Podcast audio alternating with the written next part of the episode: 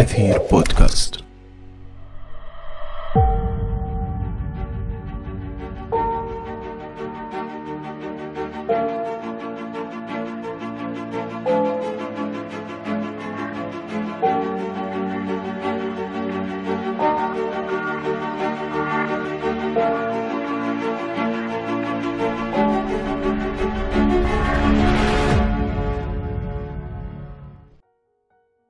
السلام عليكم ورحمة الله وبركاته. حلقة جديدة من فقرة في ثلاث من صفحة أثير بودكاست يؤثثها اليوم السيد رئيس منظمة تلفزيون الإعلامي والصحفي والناشط البارز الغني عن التعريف السيد نزار الشاعري مرحبا سيد نزار وشكرا على قبول الدعوة.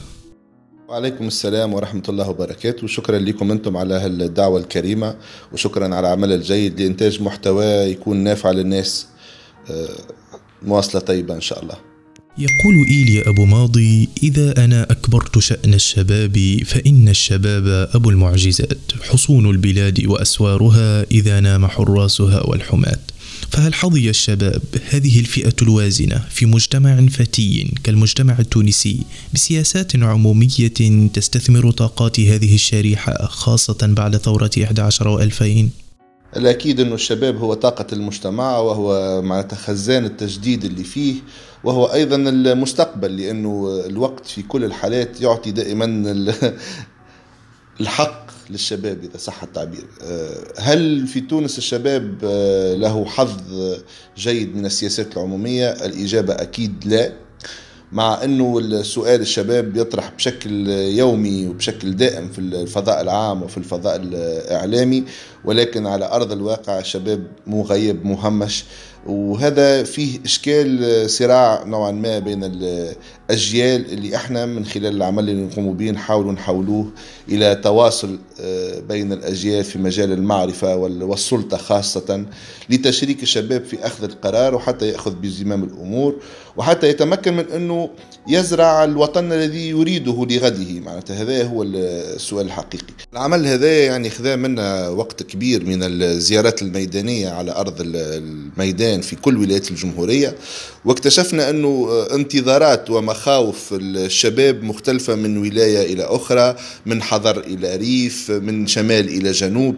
هذا يبين اولا الاختلاف الكبير اللي موجود في بلادنا ولكن اللي نعتبروه أيضا ثراء واللي لابد أنه يطرح في الفضاء العام. يعني أنا اليوم أعتقد أنه الحل الحقيقي للإجابة على تساؤل الشباب ومشاركته في السلطة وفي أخذ القرار ثم دوره في بناء الوطن وخاصة حظه من السياسات العمومية لابد أن يكون سؤال جوهري للعقد الاجتماعي القادم لأنه لا حياة بدون تجديد ولا تجديد بدون شباب رغم تميز العديد من الكفاءات الشابة التونسية وتألقها وريادتها على المستوى الوطني والعالمي في مختلف المجالات، إلا أن تمثيل الشباب في مستوى أخذ القرار في الدولة يكاد يكون معدوما أو ضعيف جدا.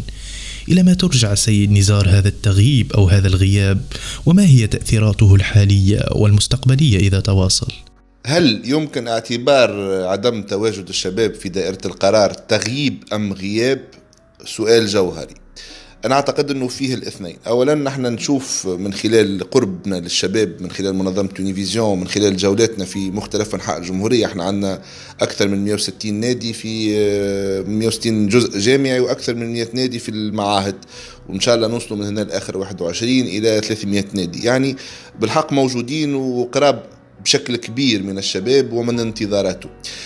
أولا الشباب بعيد وخالي الذهن من مسألة المشاركة في القرار. يعني يعتقد أنه التواجد متاعه هو مع رغبته الشديدة في أنه يعطي رأيه ويشارك في الحوار إلا أنه لا يتمكن ولا يتملك آليات المشاركة في الحوار ولا يرغب أنه يقوم بالدور متاعه وخاصة يبذل الجهد لأنه المشاركة في الحوار يعني تقتضي نوعا ما جهد كبير جدا.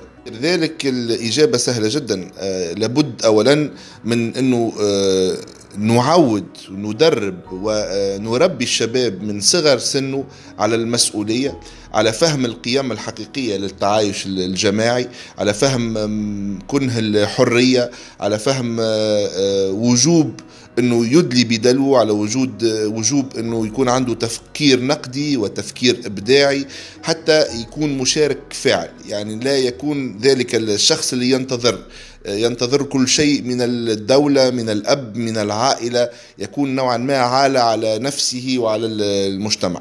أنا أعتقد جازما أن الشباب لابد أن يكون آه، مالك لقراره ومالك لتفكيره وهذا ما يجب يكون إلا من خلال الدربة ومن خلال التربية الحقيقية ومن خلال القيم.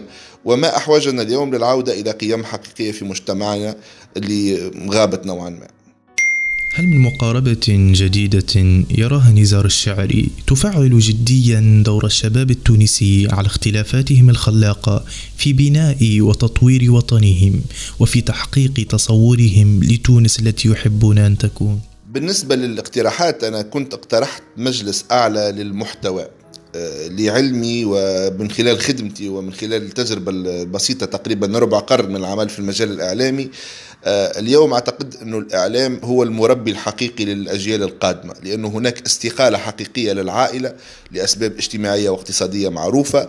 ثم آه، دور المربي في المدرسة وفي المعهد ومن بعد في الجامعة يعني أصبح تقريبا محتكر للتعليم الكلاسيكي الأكاديمي البحت يعني الجزء التربوي منه انتفى. فإذا أصبحت وسائل التواصل الاجتماعي بأنواعها والوسائل الإعلامية بأنواعها هي المربي الحقيقي وهي التي تبث الأفكار وهي التي تصور آه، المستقبل والمخاوف وكل شيء للشباب. وللمجتمع بصفة عامة ولكن للشباب لأنه فئة معناتها هشة نوعا ما.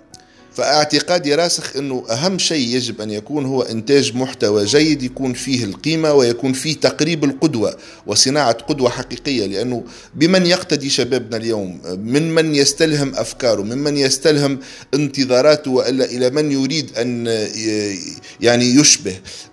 للناس اللي موجودين اليوم ما يعبر عنه بالانفلونسرز هذوم الفاعلين أو المؤثرين. آه، سواء كان في الميديا الكلاسيكية الإعلام الكلاسيكي أو في وسائل التواصل الاجتماعي.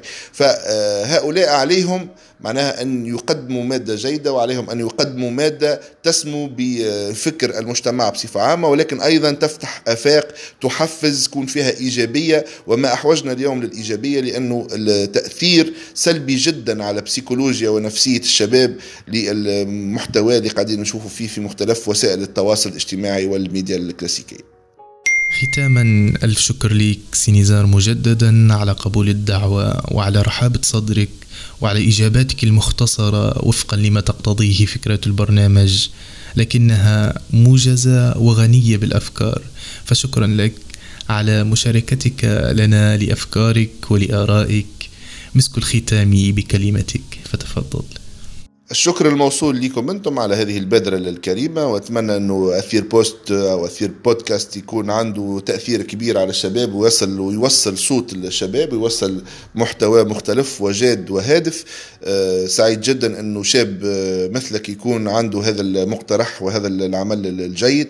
ونتمنى أنه كل شباب تونس آه، يخمم كيف ينفع البلاد والعباد ويكون له دور حقيقي في تطوير وطن أجمل وأنفع للجميع بدل أنه يخمم في الحرقة أو في الخروج لخارج أرض الوطن. شكرا لكم مرة أخرى وربي يحفظكم وربي يحفظ تونس. إلى أن نلقاكم في حوار آخر دمتم في أمان الله. أثير بودكاست